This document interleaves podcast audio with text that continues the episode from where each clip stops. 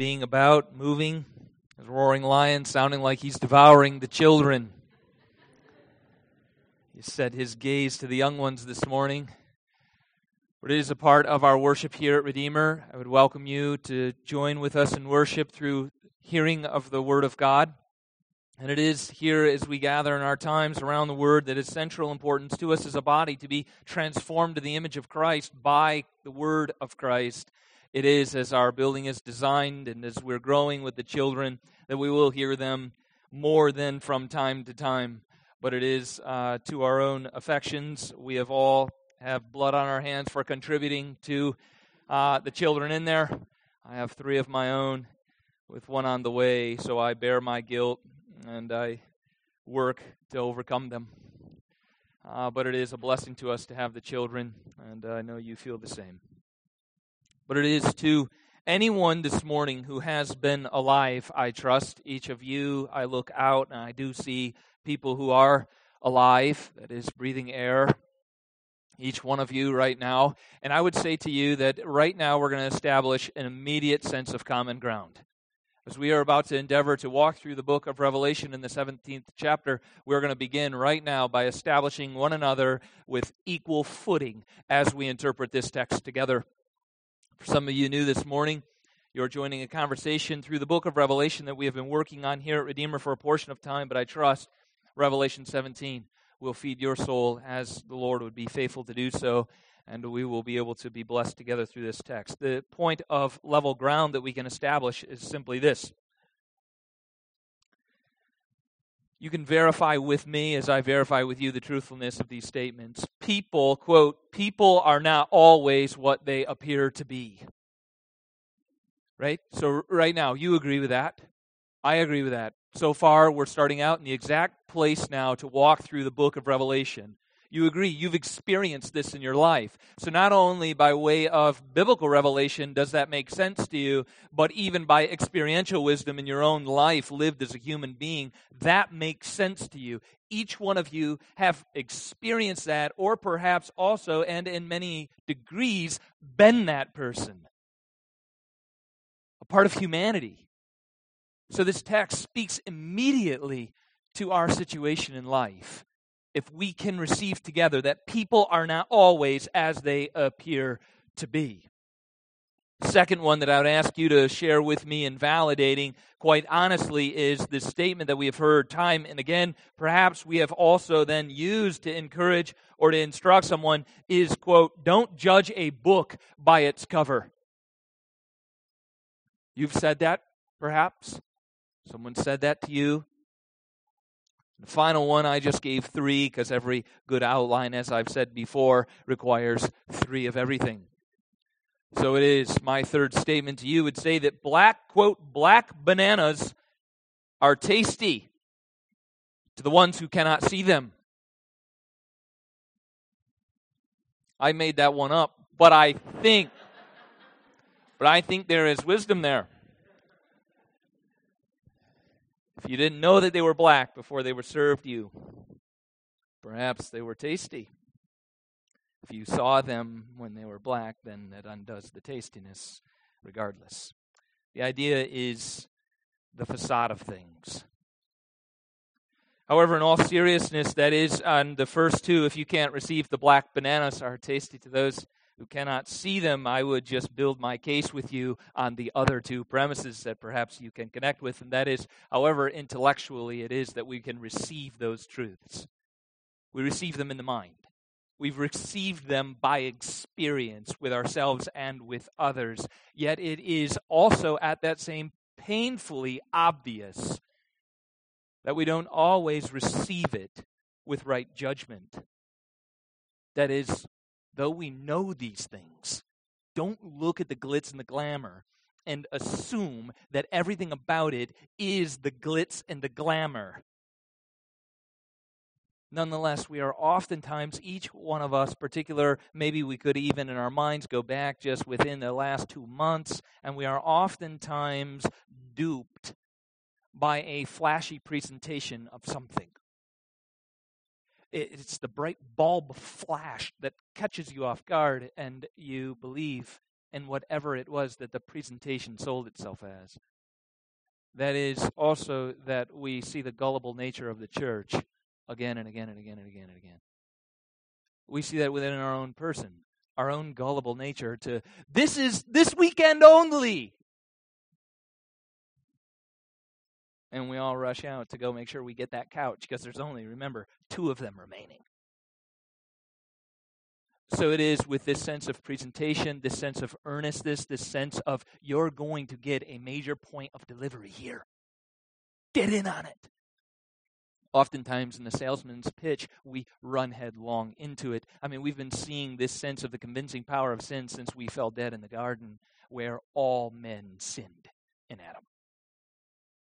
So it is as we look to that event and we continue throughout redemptive history to our point in time, we also recognize just the, the, the ability to woo that sin has and the some sense of our own depravity giving way to a gullibility about ourselves each and every time that this is the last leather couch remaining. You have to take it now if you want it, it will be gone.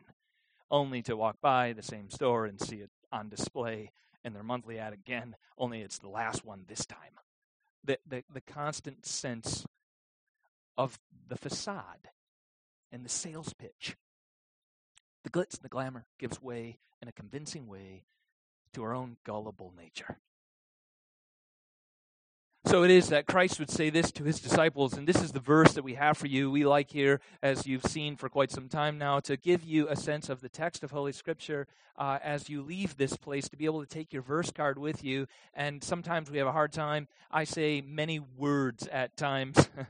and we, we, we can lose the sense or maybe the centerpiece meaning. So we try to arm you in leaving. If you can't recall the entirety of the sermon, and you don't have three hours to listen in the middle of the week to one by downloading it online, then maybe you could at least get to the verse card and recall with power that sense of meditation about the text and the center of the meaning. And that is what we've provided for you from John 7 24. It is Christ, his to, to, to us, to you, and I this morning. It is, quote, do not judge by appearances, but judge with right judgment.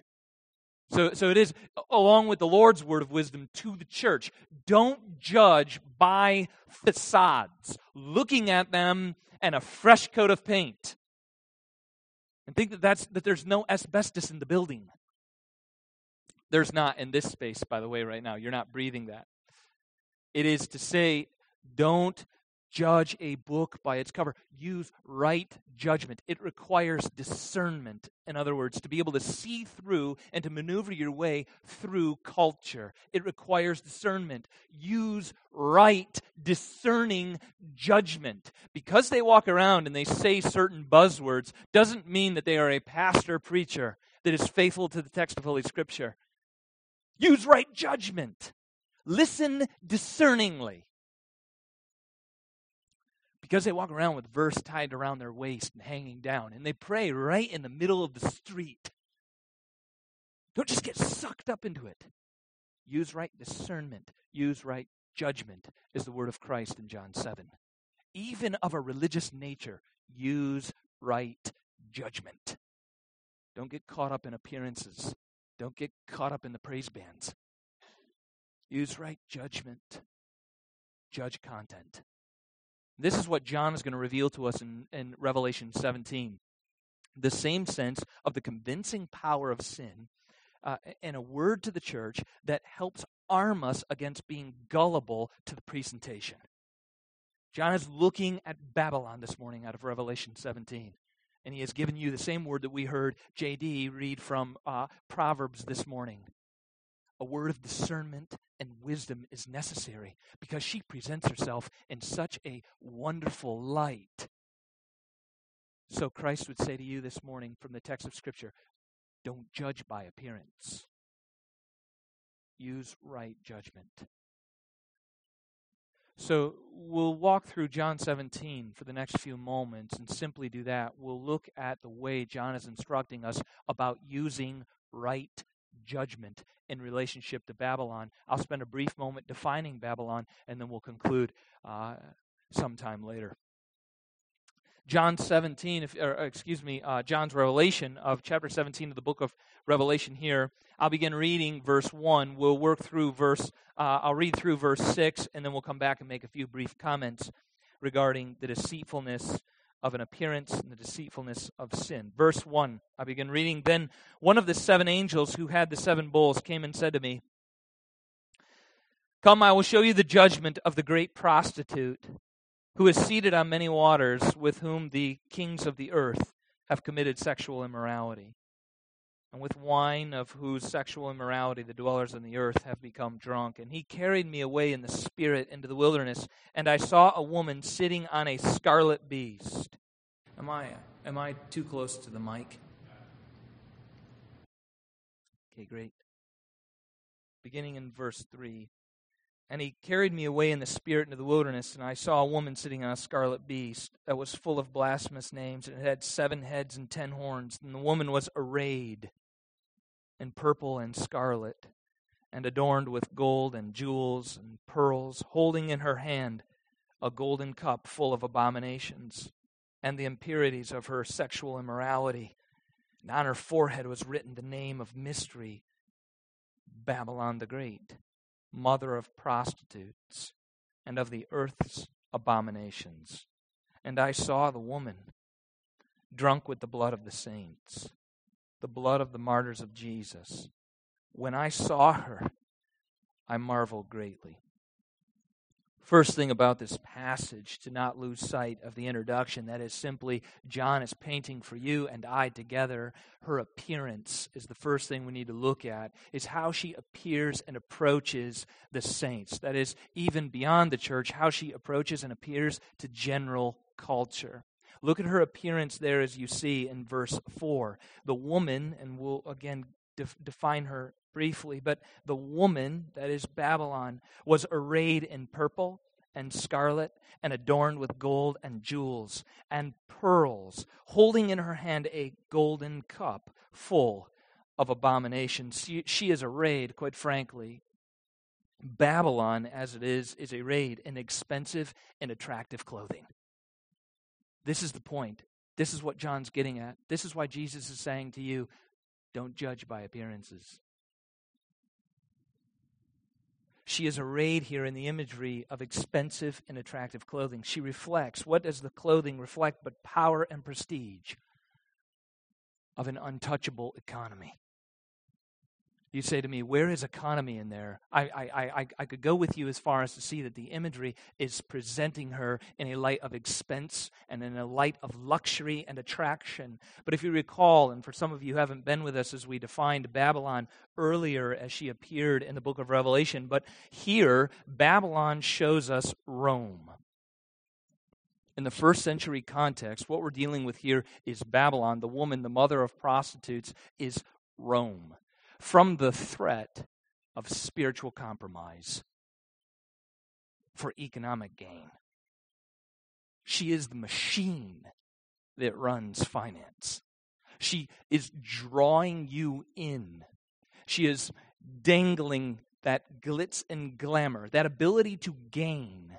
She is putting it in front of you to draw you in, only to find out in the end you will become intoxicated with her abomination. This is who Babylon is. She is Rome in the first century as she appears as a spiritual threat to compromise with economic welfare. You recall earlier in the book, the church is struggling because of economic sanctions against her. That is, you have to belong to a trade guild because you're performing a trade. This is how you are making a living, you and your family. And so there are choices that you're making along the way to belong to a particular guild that enables you to make money and belong to them, and they look out for you and you look out for them. And yet, as we watched within the seven letters written to the seven churches, there is deadly compromise that awaits them in these trade guilds. There's offering worship to other gods. Christians in this sense of defining family and their roles are saying, where is the standard? Where is the line that I draw in belonging to this guild in order to have economic success and welfare for my family? Only I have to surrender this sense of gospel integrity. What do I do here? And the Lord is calling them to faithfulness. Faithfulness to Him, if they cannot serve two masters, creates a tremendous difficult situation. So it is that Babylon, then, within that context of Rome, presents herself with all of the dangling goodies economic power, an ability to belong and have a roof over our heads. She appears as, I, as, I'm on the outside looking in. Here I'm struggling with this, and here she is presenting herself this way. She has expense. She has capabilities. She is very attractive. That's the point of friction for the Christian. This pathway to faithfulness is difficult and it is costly. And again, as you remember, Babylon isn't only Rome. I trust you recognize that from the text of Scripture. This text speaks to you right now. Indeed, she is Rome, but she is bigger than Rome. She wasn't only in the first century. She continues throughout antiquity, throughout human history, throughout redemptive history as the Lord is working. Babylon remains. Do you have any sense in your mind, if you could, in the private of your own mind right now, can you figure out the image of Babylon right now? Does she exist right now? Do you ever find yourself drawn in to her? Her attraction? Is she appealing to you? Is there ever something that you desire so badly that you begin to almost get caught up in it? You make strategic compromises and choices to get rid of some things and to compromise even your own ethic in order to attain it? Are you ever tempted that way? Babylon remains. And so Jesus says, as you gaze at Babylon, as you gaze at the world around you, and as you hear it crying out, as you see its attractive beauty, judge not by appearances. Use right judgment. She appears to be beautiful, but we have to keep going through the text of Scripture to see the fullness of her image. If you look at, if you wanted a brief uh, Uh, explanation of each one of these in verse 4, I would note to you that what John is communicating to us, built on other texts, is that her color of being arrayed in purple, as you see there in your text, it is a word on her royalty. That's consistent of the image of royalty throughout biblical literature. And scarlet is worth noting as well. The scarlet color there is a color of prostitution. You see that from Jeremiah 4, verse 30. It's an Old Testament image of prostitution. The, the, the prostitute, which is consistent with the image here, she appeals to you. She comes to you in Jeremiah 4. It's, a, it's also a, a spiritual metaphor for uh, unfaithfulness to the Lord. He uses that through Jeremiah to his people. And, and, and he talks about the, the, the, the prostitute who appears, and her eyes are painted and her clothing is just so. And the color that she wears to lure you in is scarlet. So it is that John looks at culture at large, at the machine that is Rome, and he says to the church, She is arrayed just like a prostitute. She appears beautiful. She whispers and talks in just such a manner? Judge not by appearances, but use right judgment.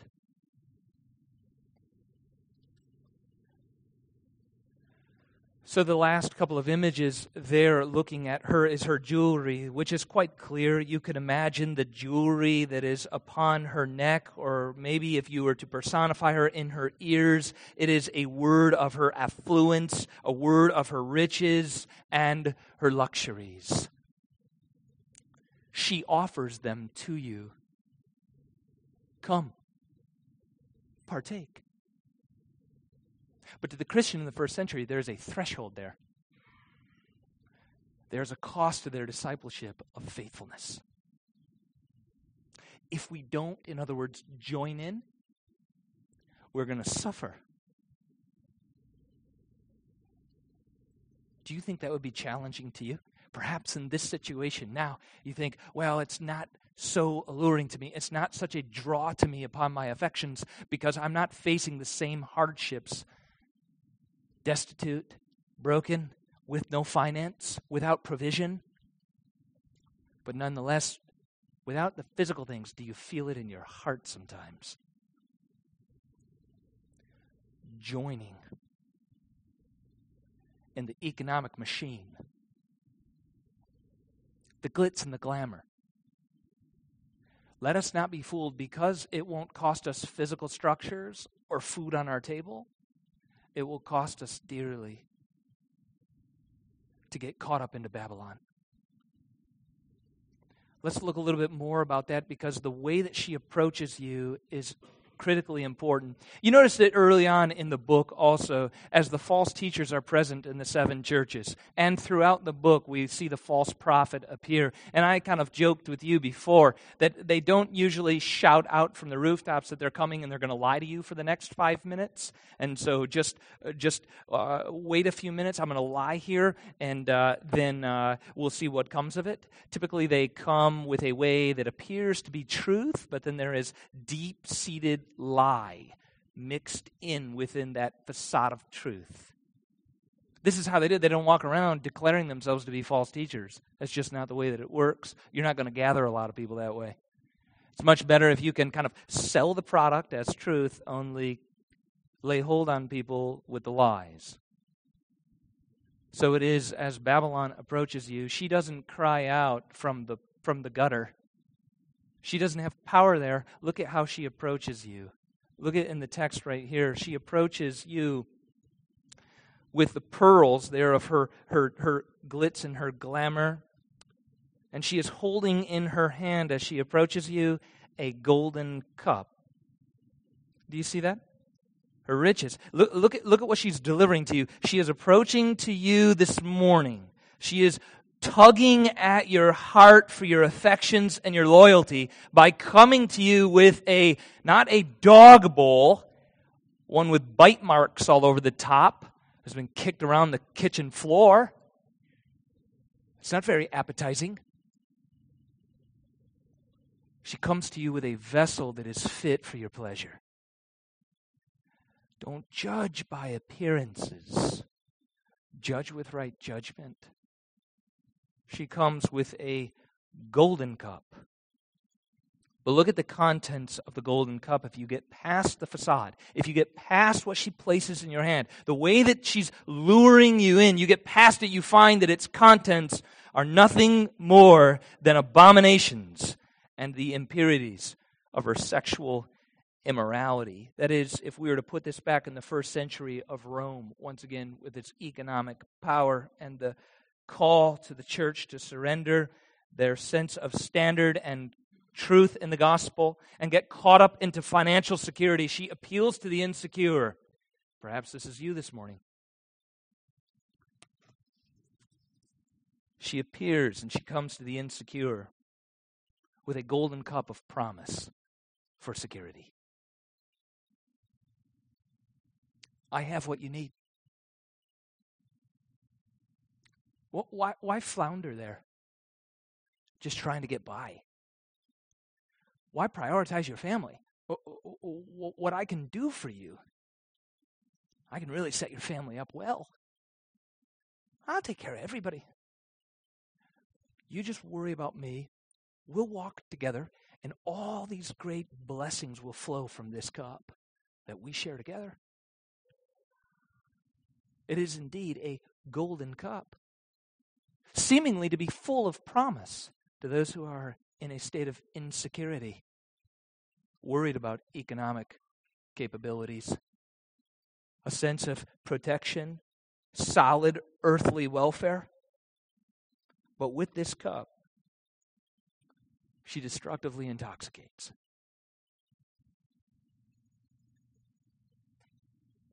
This is what Babylon does here. She is the city of man. I want to encourage you this morning with this sense of the golden cup that is presented you from various manners of economic stability. It is nothing more than the city of man that has an opposing love that is not Christ, and it works toward a different end, and you will pay dearly for drinking from its cup. She appeals to you work more hours, gain more money. If you're unstable and in a place of insecurity, I offer you security, stability. Look at me. I'm arrayed with purple. Look at these jewels I can provide. Look at this clothing. You can have it. And I offer it all to you in this vessel that appears indeed to be gold and full of promise. So it is that Christ says, Judge not by appearances, but judge with right judgment.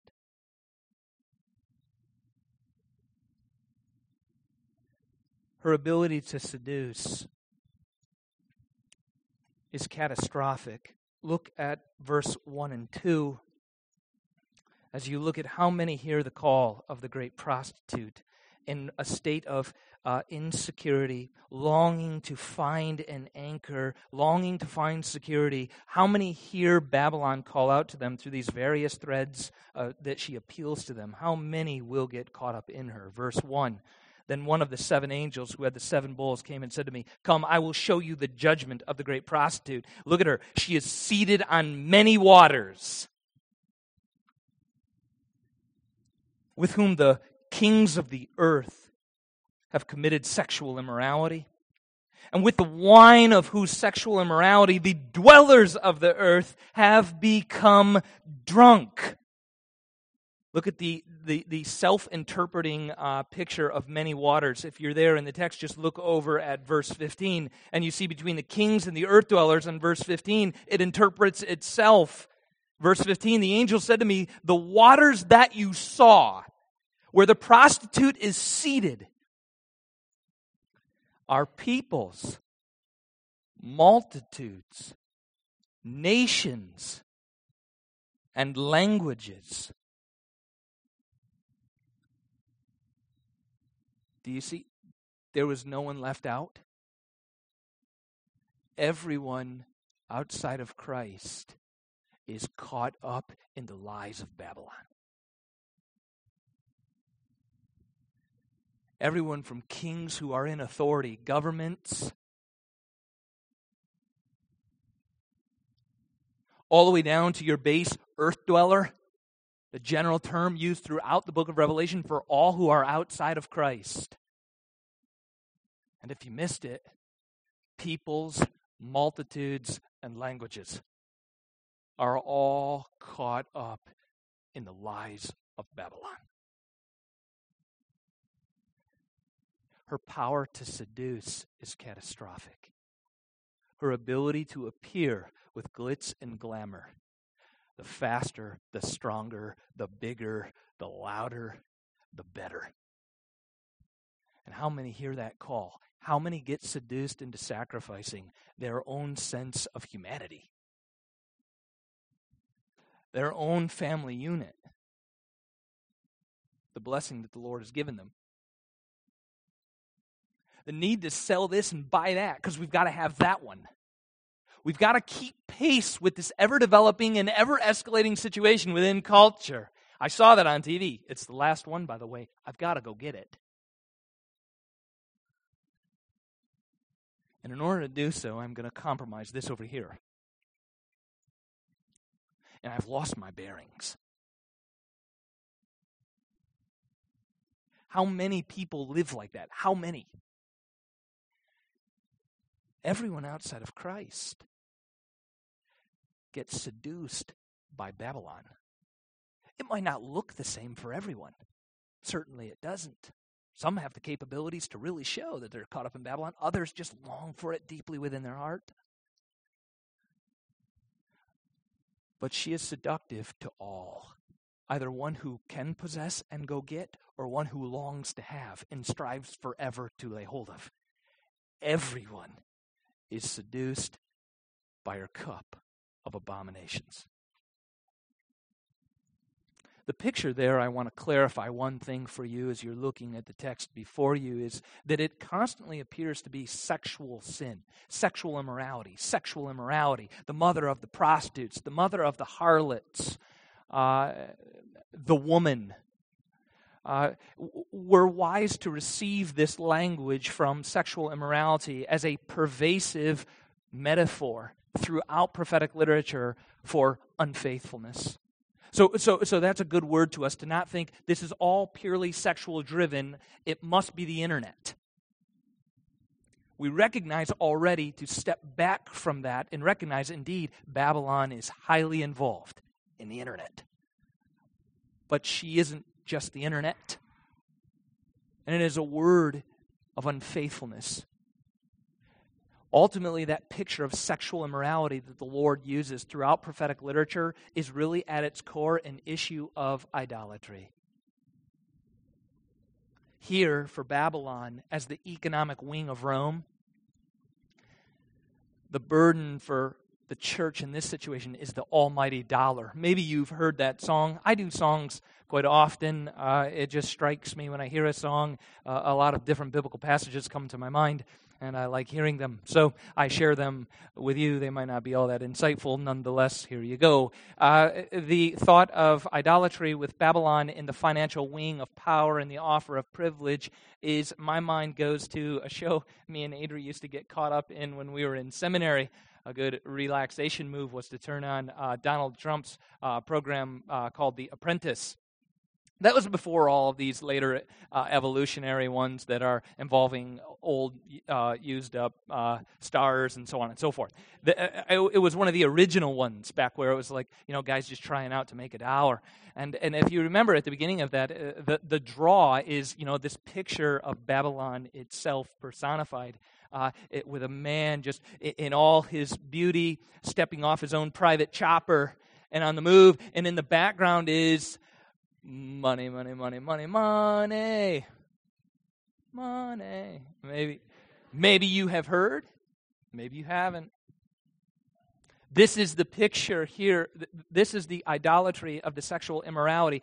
What the Lord is saying, this is unfaithfulness at its root. It is caught up in idolatry. And the idolatry that Babylon gives to you is security, it is finance. She has beauty, she is dressed in beautiful clothes. She offers to you who are just getting by a way to get up and out.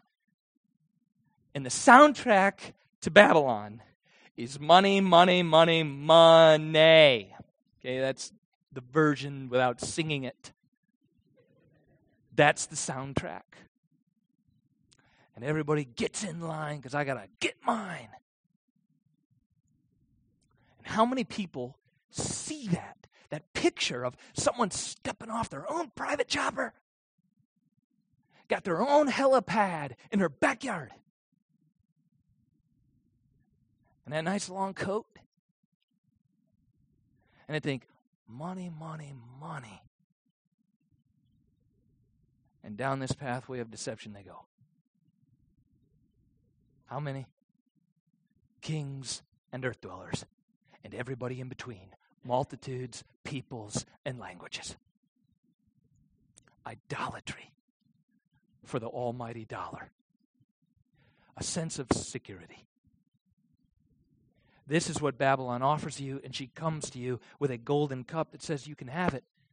Just drink up, and you'll be fine. What sets in with this, if I could just share with you briefly from a word of fornicating with Babylon? That is the imagery here of sexual uh, union.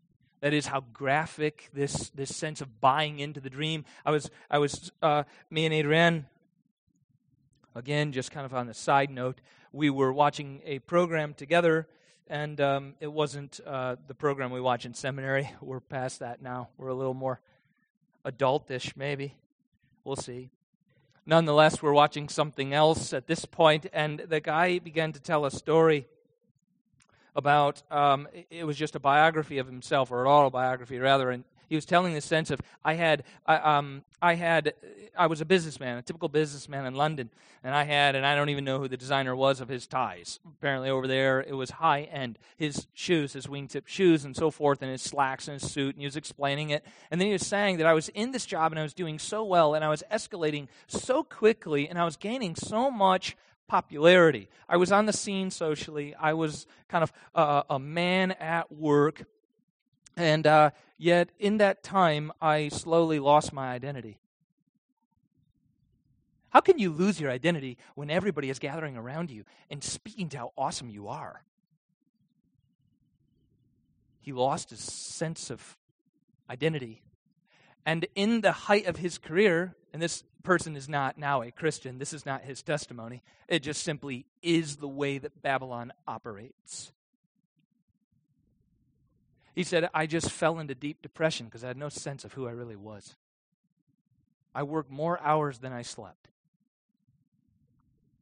than I was ever away from work, than I was ever with a significant individual that I could have a meaningful relationship with. And he had no sense of who he was. He fell into deep depression and lost his job. But he was dressed like Babylon. What takes place in this sense of getting caught up into your security in Babylon is also this second kind of thought that flows from Babylon is however she succeeds, so also do we. That is, how the stock market goes, so does our joy and happiness. How our savings goes, so does our joy and our happiness. In the sense that we share the fate of Babylon. We share in her. Our hearts are invested in her. And when she succeeds at 6:30 at night, we succeed. That is the world news if you watch it. When we hear the report, if the green arrow is up, everybody eat, drink, be merry. And if it's down, never mind, I'm going to eat alone. A sense of uh, my fate is tied to hers. And what does that then breed? Collective paranoia.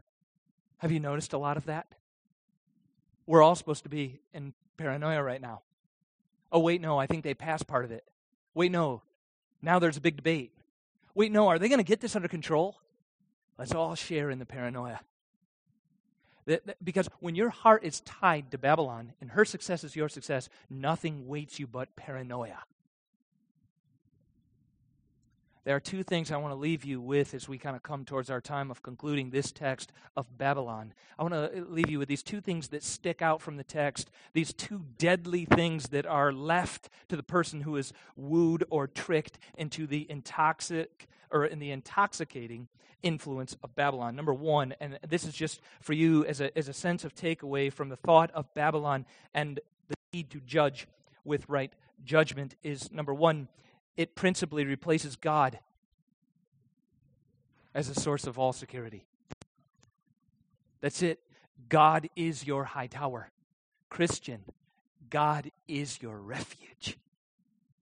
In uncertainty, more money, more hours at work will not give you security. It will not. It will not.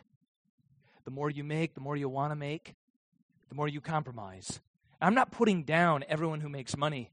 I, am not at all. I'm simply speaking if your heart is over invested and it is to you a word of security and it is a, to you a word of idolatry, that you are sacrificing all of this to have that, then, then I am speaking to you.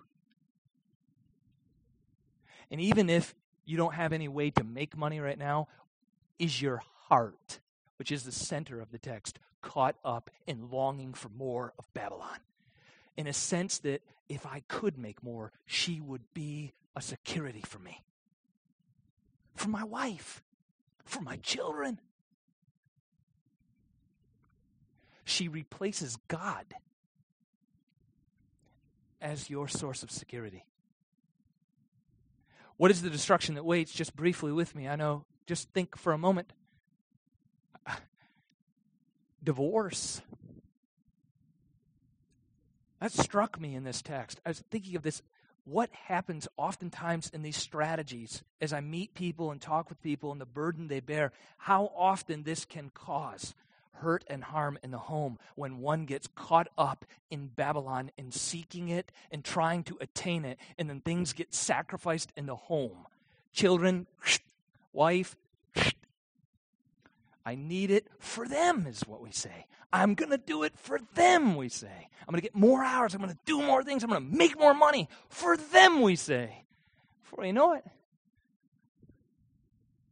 we have lost them.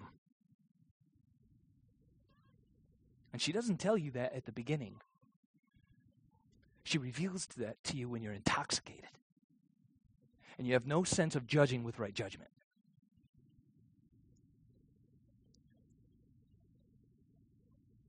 So it is then the second portion of the word of warning I would leave you with about the word of Babylon this morning from this text is it secondly it replaces God number 1 as a source of all security and secondly it numbs it numbs one against any fear of coming judgment.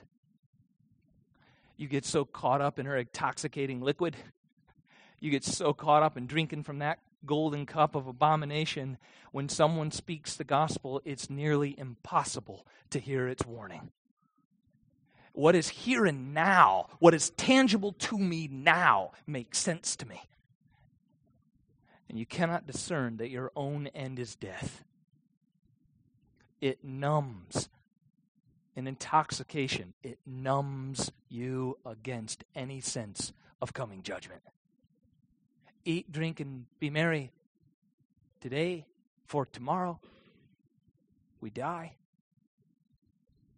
Who cares? It's here and now. It will numb you against the sense of coming judgment in the Lord. She blinds you, brothers and sisters. She blinds you with intoxicating drink. So it is the warning that Jesus says to you this morning from this text of Scripture, John 7 judge not by appearances. I need more. I need to work harder and get this, attain that, in order to feel a sense of security. Judge not by appearances of security judge with right judgment. I leave you with this quote of St. Augustine. He says it this way Earthly riches are full of poverty.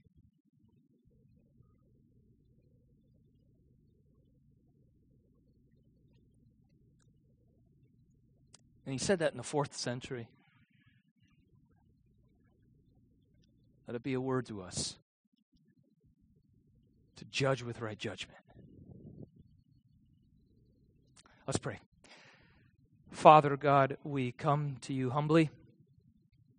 We ask that you would take this text and you would empower us with it, that we would meditate upon it deeply, and we would see past the facade.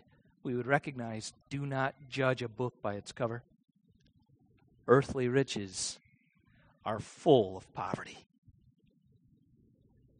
And Lord, with the kindness you have granted us, with provision, with the wealth that you have allowed us to generate and have, let us always prize the giver above the gift. So hold it as a holy stewardship before you, to be blessed by, as you have encouraged us, and to bless others with which you have provided. In all things, let us resist by grace idolatry, holding and clinging to Christ. You are our true security. We love you. Thank you for this time being around your word. I pray for the saints who are in this room right now that they would be empowered, that they would have the capability through this text to be discerning individuals, Christians living before you, able to judge with right judgment and to those who have been wounded by missteps and poor judgment, restore them with a word of grace. Let them hear of the mercy seat of Christ, the high priestly prayers in their behalf, the righteousness that is theirs in Him, and the call of the Father to repent and come home. So, Lord, keep our feet from falling as we rely upon your Spirit. In your grace, in the name of Christ, we pray. Amen.